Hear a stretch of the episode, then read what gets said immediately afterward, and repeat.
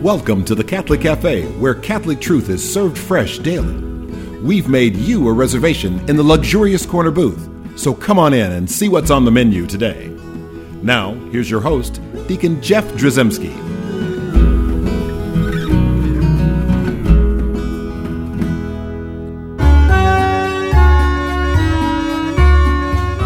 Greetings and welcome to the Catholic Cafe. I'm Deacon Jeff, sitting in the luxurious corner booth of the Catholic Cafe on pilgrimage in Lourdes, France, with the Order of Malta. And uh, I'm joined now with one of our guests we've had several times before. Uh, and he's he comes back because not only is he good, but the price is right. And we really appreciate him sitting in the luxurious corner booth of the French Catholic Cafe with us. And it's Father Richard Mullins. Father Mullins, welcome. So nice to be with you and having a wonderful latte here. That's what's so good about France. You know, Absolutely. even the bad coffee is fantastic. Indeed. Right? Yeah, the cheap stuff. Father Mullins is a pastor of St. Thomas the Apostle Catholic Church in Washington, D.C., and he's also a member of the Oratorian community of St. Philip Neri, an Oratorian formation. You're on your way. That's correct. That's all awesome. And we've done a show about Philip, St. Philip Neri, and we've also done talking about what it what that, that oratory business was. So you can go to our website, thecatholiccafe.com. You can go to the listen page, and you can uh, just search for, uh, if you search for Mullins or if you search for Philip Neri, you will find that particular show. I love my name and St. Philip Neri in the same sentence. That's awesome. Thank you. Yeah, but he called and said, "Stop it." I don't know his, his agent. Or I don't something. know this man, and I wish he would stop using my name. Well, you know, one of the neat things, Father Mullins, is that uh, as as we're on pilgrimage, one of the beautiful things that we do here in Lourdes on pilgrimage is we have beautiful liturgies, we have beautiful masses, we have beautiful opportunities uh, every day, and it's a different place. Now, some are more beautiful than others. We'll just say that. Uh, you know, the 1950s and 60s were not very nice to some places, but Well, the name of that architecture, er, that architectural style is brutalism. Bru- is it really it? Yes, that's it, it's called brutalism. So it's it's just named for what it is sometimes. Brutal. Yeah. Absolutely. But you know, there are so many beautiful places too. oh, gorgeous! Just absolutely gorgeous places.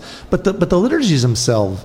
Uh, they're, they're, they're so beautiful, and I and you are uh, you've got a like a role on this particular pilgrimage as a um, I guess are you pil- uh, pilgrimage chaplain or is that the Yes, I'm the lead chaplain for the Federal Association, and so that puts me in contact with uh, the people who organize the masses, and we take care of Right. the liturgical functions and so forth, and Now, when assign the ministries. when you say you're the lead chaplain, you're only in the lead until you turn around and realize there's no one following you. So just always keep looking up your That's a very good point. That reminds me of that old line about "Until you're the lead sled dog, the view never changes." Very good. So I don't know if chaplaincy is the same thing as that, but we'll we'll we'll that's another show altogether. but you've been involved in in organizing all these liturgies, especially. right. You know, and I just thought, like, as I'm watching you, you know how, like the MCs and people kind of they float. It's a very beautiful sort of kind of uh, supernatural thing where there's like you don't see their feet move and they just kind of float here and there uh, and, and make their way around all of the uh, sacred space there. Uh, and and so I think like you you're thinking a lot about what has to be done and what's what should or shouldn't be done and what's next. And you've got cardinals and archbishops and bishops and certainly monsignori and uh, uh, priests and even a few deacons, you know, causing you trouble now and again. yes, we actually appear to float because we're really on skateboards underneath our albs. That's awesome. I'm sure they they give you those at the seminary if you're getting if you're in this line. You're being prepared for before that. So I guess let's if we did a show. Uh, let's just have a conversation about liturgy itself Sure. and, and and why it's so important and why it is that you've got to um, you've you've got a set of you know sort of guidelines as it were that you're supposed to follow and why that's important because I know a lot of people who in their ordinary parish life will look up there and go like well why is father wearing a clown nose or hopefully we don't see that Don't wear a clown nose. That is bad, bad, bad at mass. You can Let wear it- during the day. If you're not going to wear it to the grocery store, don't wear it at mass. That's it's in the rubrics. I think Yes. it says you can wear this in the grocery store. So, uh, but anyway, why is why is Father doing it this way, and why does Father so and so do it that way? Father so and so does it. So there's also obviously some kind of uh, little uh, maybe it's a leniency or just a little wider berth in some things, but then not others. And um, where, where do all those instructions come from first? So we have sort of a cookbook, Ah, and it's called the General Instruction of the Roman Missal. right. And that gives us point by point ways on how priests are supposed to say Mass because, you know, the word Catholic means universal. And so we have people all over the world, uh, we have priests all over the world, and we want to make Mass normative or the same in different places. And we do that by following the rules. And we follow the rules because there is a right way to do things. Yeah, and and uh, so these rules that are laid out, uh, a lot of Catholics don't always realize the great benefit that they have.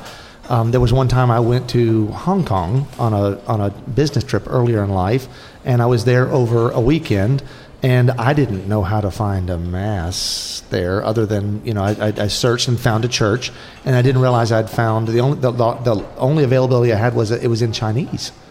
So, but uh, it's like uh, I was able to follow along. And the reason I was able to follow along was because they were doing the same mass. They were speaking differently, right? And there and there are some small traditional differences, you know, that are inherent to that particular diocese. But the reality is, I was able to follow along, participate, and fully receive the the graces that would come. I just didn't understand how they were being spoken to me, but receiving those same graces because of those rules. Yes, absolutely. That we have a certain rhythm to the mass, and it's, it's beautifully structured. That first we we begin as we begin all things that are important and prayerful to us. We begin with the sign of the cross, Hmm. and then there's the greeting: "The Lord be with you." All Or in the case of a bishop, "Peace be with you," quoting quoting our Lord. And then we have the penitential act and we recall our sins. We Right. call to mind our sins and we offer our contrition to the Lord. And then we, if it's Sunday, then we have the Gloria. Right. If it's not a penitential season, we have the great ancient hymn of, of the Gloria. And then the opening prayer, first reading, usually taken from the Old Testament, the Psalm, the beautiful Psalms of David, beautiful prayers of the church. And then we have the second reading, which is very often taken from uh, the writings of St. Paul, usually one of the New Testament, uh, uh, usually one of the uh, New Testament letters. And then we have uh, the Holy Gospel, proclamation of the Gospel. So that's where the deacons come in very handy. Yeah, it's nice to have them Indeed, they can read the Gospel. if they can read. Indeed. And they can even give the homily afterwards. Right. Occasionally. The s- Occasionally. that a general instruction tells us the, the deacon preaches occasionally. Occasionally. So, how is occasionally for you? How often do you preach in your parish? Well, our pastor likes to do like the once a month thing. So, like the third weekend is typically deacon weekend. that's exactly what it is in my parish. So then, after we have this wonderful homily, what goes on next is more to the mass, right? So then after that, we have the creed, if it is Right. Sunday. Very often, parishes have the prayers of the faithful. Mm-hmm. So often called the universal prayers Right. or the petitions. And then after that, we go into the offertory and then the Eucharistic prayer. Then we have the uh, concluding doxology, the Our Father, Lamb of God, closing prayer. Right. And then everyone goes and has uh, coffee and donuts down, downstairs. Yes, that's nice. I think that's in the general instruction of the Roman It probably is in there somewhere. It probably is in there somewhere. Uh, now, if you're not Catholic, you can sometimes have the coffee and donuts during the service, right? I've heard that. I've heard that that there are some churches that have like coffee bars in them. All that aside, so you listed all these things, and I think most of our listeners who've been to Mass several times go like, okay, so that's great. So Father just listed all these things we do. You know, why did it take him to do that? You know, it's like, I don't think people realize that, you know, our 2,000 year old church, we, you know, when Jesus ascended into heaven, he didn't say, oh, by the way, here's a, a PDF I, I got for you guys, you know, and emailed it to everybody and said, this is what I want the Mass to look like. Mean, this developed It over did. a long time. Yes, we have to remember always that the first church was in the catacombs. in Rome. Yeah. And then the early Christian communities in uh, in the Holy Land and in Asia Minor and so forth. But it was mostly in the Roman Empire, and so underground or hidden. And so that's part of that's part of our history, and Right. we do certain things because of that. So we have relics in the altar because so very often in the early church that masses were said in the catacombs Right. on the tombs of the martyrs. Isn't that something? And so we continue that tradition 2,000 years later. Right. That's beautiful. I, I- you don't think about things like that. I, I would imagine that uh, when those first masses were taking place, I would imagine that if it were just left on its own initiative, right, they would all end up being different. Everybody would go off and say, "We like to do it like this over here. We use an accordion for music, or or we we, we do this, or or our uh, the material that we uh, that we consecrate, and we use Doritos over here in this or church, or we things could become different, and yet they didn't. And I think because there was a great desire early on to to to um, to jealously guard the the words. Uh, that Jesus spoke, right? and this is happened. my body. right? This is my blood. Because when St. Paul Yes. writes about that, that's really what 30, 20, 30 years after the time. And so you're, so correct. he's quoting things that happened 20 or 30 years ago. And so it tells you that they they cared deeply about exactly what happened and, and doing it that same way. And so I'm sure they also listened intently to the to the apostles and to those who were in the know so that they would make sure they maintain some kind of uh, uniformity Yes. right? And you mentioned this is a universal church, and imagine going to a church somewhere else it's, that purports to be Catholic, and they do a totally different thing over there. That's right. And the church, the Mass was codified pretty early on, and we have some of these great ancient sacramentaries. We have the Gelasian sacramentary, for instance, of Pope Gelasius. Uh, the, and we have. He also was like the patron saint of, of gelato, I think. Also, is that no? Maybe that's not right. Oh, that's good. Then we should have that on his feast day. oh Lord, open my lips. Amen. Amen. Uh, that my mouth shall proclaim Your the glory of your ice cream. Indeed. But yes, you know, it- that uh, we look back to the early church and we see many of our traditions come from there. But the important thing is that we do the same thing, that we know that we can go to Africa, we can go to Hong Kong, like uh, where you were. And the language may be different, but we see the flow of the Mass is exactly the same.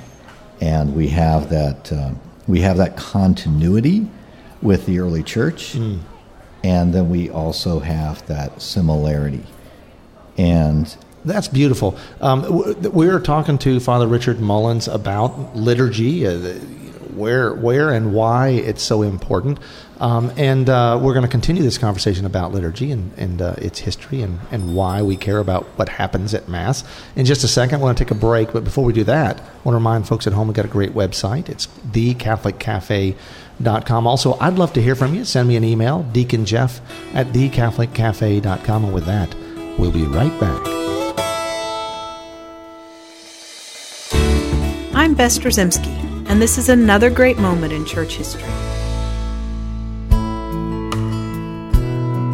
The excommunication of Queen Elizabeth I by Pope Pius V in 1570 was the beginning of a terrible persecution of Catholics in England, a bloody era of martyrdom that lasted from the late 1500s into the mid 1600s.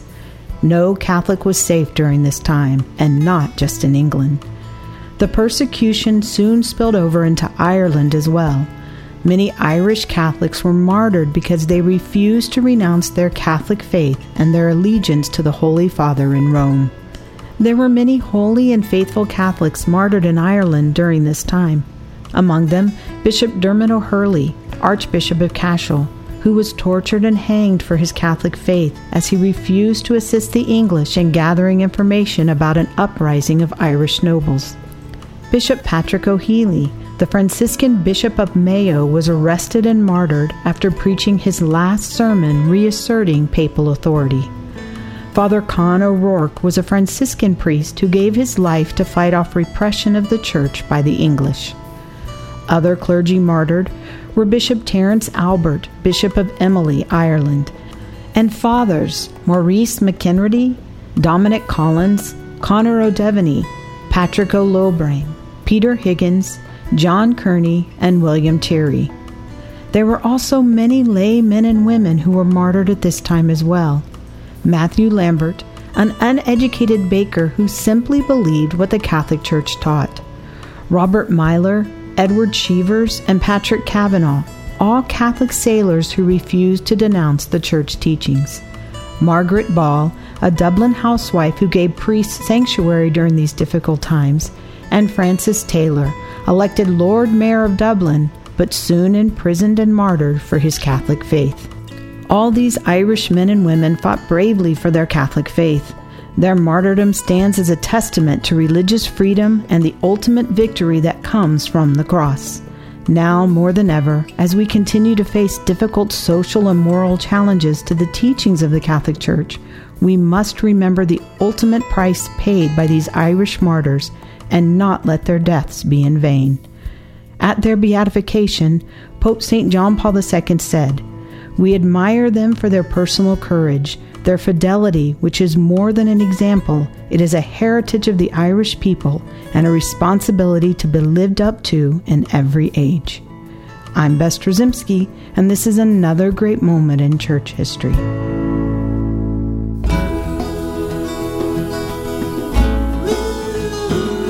Welcome back to the Catholic Cafe. Here's Deacon Jeff. And we're back in the luxurious corner booth of the Catholic Cafe. I'm Deacon Jeff, and I'm sitting with Father Richard Mullins. Such a blessing to be with you today. So, we're talking about the liturgy and the importance of the liturgy and the universality of our church. And I guess we should, you know, you talked about the uh, the general instruction of the Roman Missal, which is it's really those pages at the beginning of that big fat book that the portal altar servers haul around. It's point by point. It tells you exactly how everything Right. should be done, so there's no guessing. Some people call it the germ. They like to say the G I R M. They Yes. like to pronounce it germ. And I remember one particular woman who mispronounced it all the time as the grim. The grim. And for some people, I think it might be a little grim to have to have rules to follow. But It's so- the instruction manual. Yeah, but it's good to have instructions. I Indeed. Mean, right now, guys don't always like to follow instructions. I've put some things together on Christmas morning that I probably should have spent a little more time with the instructions, and it ended up being a nightmare because I didn't pay attention to the instructions. That's right. That's right. And sometimes we think, well, maybe it's better to put the seat on the bicycle, you know, somewhere else, but then it's going to be awfully uncomfortable, isn't it? exactly right. Now I'll tell you, uh, when when when the, the general instruction was promulgated, when it when it like came out of Rome, it's like, was it just all of a sudden in all these different magical languages? You know, like all of a sudden it was just. Uh, how where, how does how does that happen, and how do you keep that universal? So the, the lingua franca, if you will, that the, the official language of the church is Latin. Right. And what is very distressing is people will say, oh, well, the church did away with Latin. It's a dead language.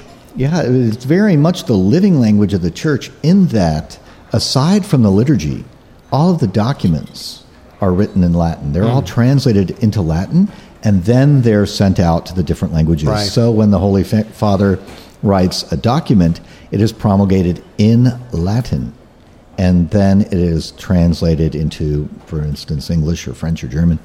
And it is a vital part of the church, even outside of the liturgy Right. in the liturgy, Latin means that people who speak a variety of different languages can come together around one sacred language. Right. And you know, the Orthodox, they don't have their Mass in Greek or Russian, they have it in Slavonic, which to them is a sacred language. Wow.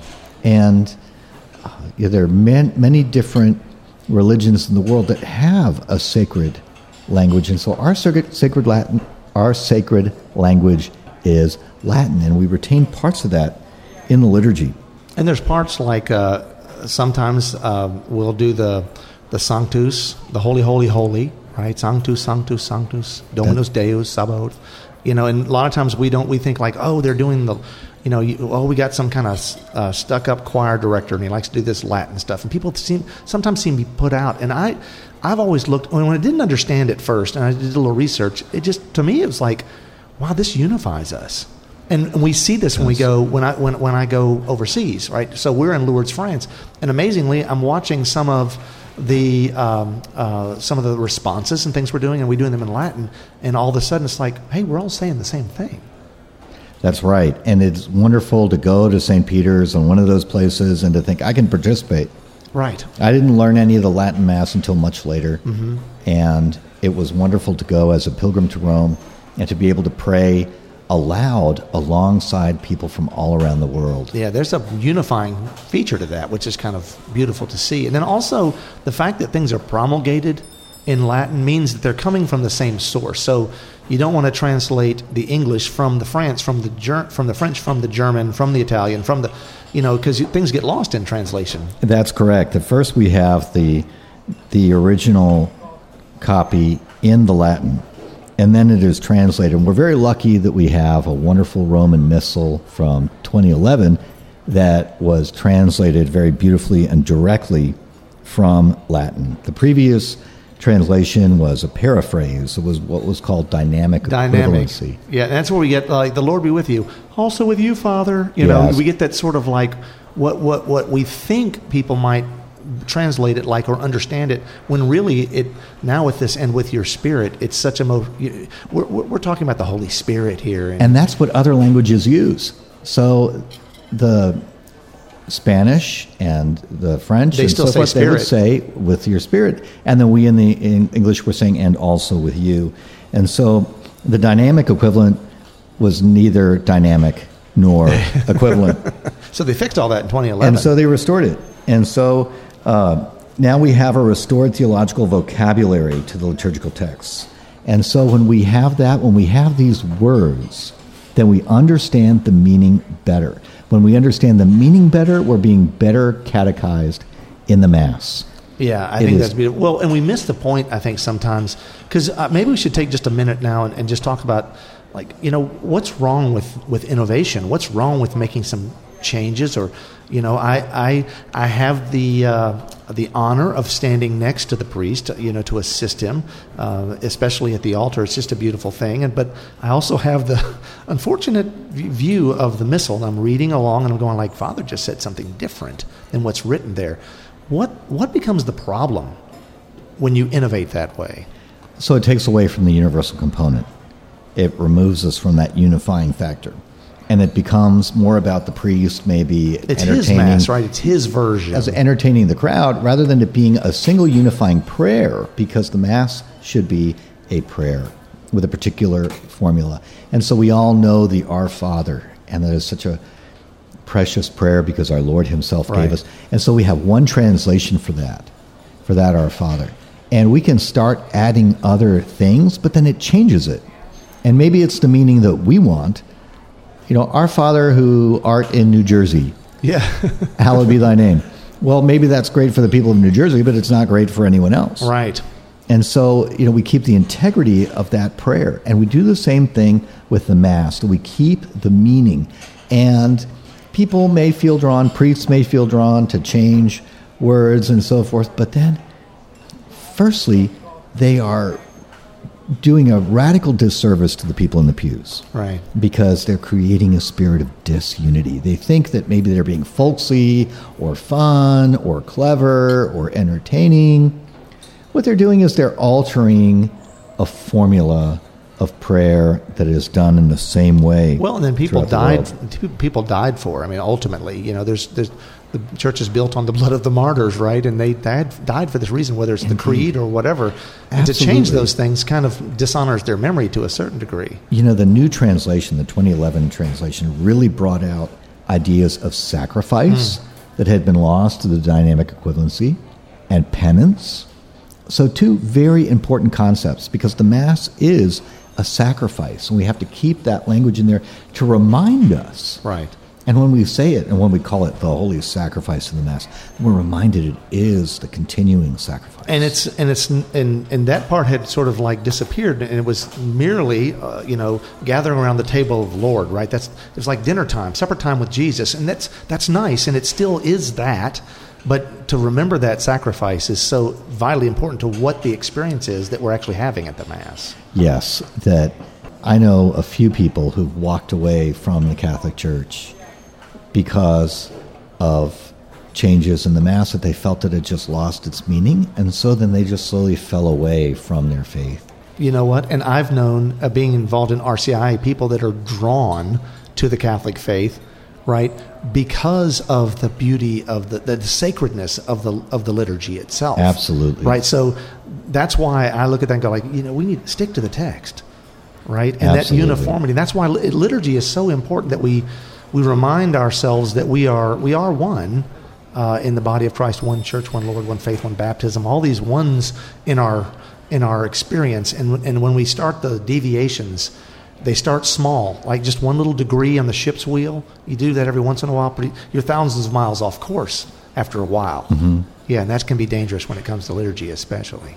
Absolutely. And you know, one of the new things that the new missal brought in too was a renewed sense of music. This this missal has more music than any other missal previously. There's so chants written for so many of them. all that Gregorian chant, all that beautiful tradition. And so today, uh, the deacon and I were at Mass. We were at Mass, and there was a lot of chanting that Archbishop Vigneron, who said the Mass, was Mm-hmm. Right. chanting so beautifully. And so that even makes the Mass more sacred. There Right. are more opportunities to do that because we, we sing the Mass and we make it more sacred and more reverent. Anything that we can do to make the Mass a more reverent experience, it draws us closer into the mystery. It makes it more of a prayer for us. We don't want to create a distraction. We don't want the Mass to be a, a circus or a show or entertainment. We can turn on the TV anytime. We Right. want that to be our time with the Lord, our time of prayer, our time of catechesis, our time with Him, united to Christ in the Eucharist. Beautifully put. Beautifully put. Thank you so much, Father Mullins, uh, for helping us take us down a little trip down liturgy lane, as it were. Such a pleasure to be with you again. Awesome. And so we are going to uh, we're going to close out. We're in uh, Lourdes, France, and so Our Lady of Lourdes. Uh, let's uh, let's ask for her intercession. Hail Mary, full of grace, the Lord is with thee. Blessed art thou among women, and blessed is the fruit of thy womb, Jesus. Holy Mary, Mother of God, pray for us sinners, now and at the hour of our death. Amen. Thanks for listening to the Catholic Cafe. If you'd like to contact Deacon Jeff, send him an email at deaconjeff at thecatholiccafe.com. The Catholic Cafe is brought to you by the Order of Malta Federal Association and is broadcast with ecclesial permission from the Most Reverend Martin D. Holley, Bishop of Memphis in Tennessee. Join us again at the Catholic Cafe, serving up salvation one cup of coffee at a time.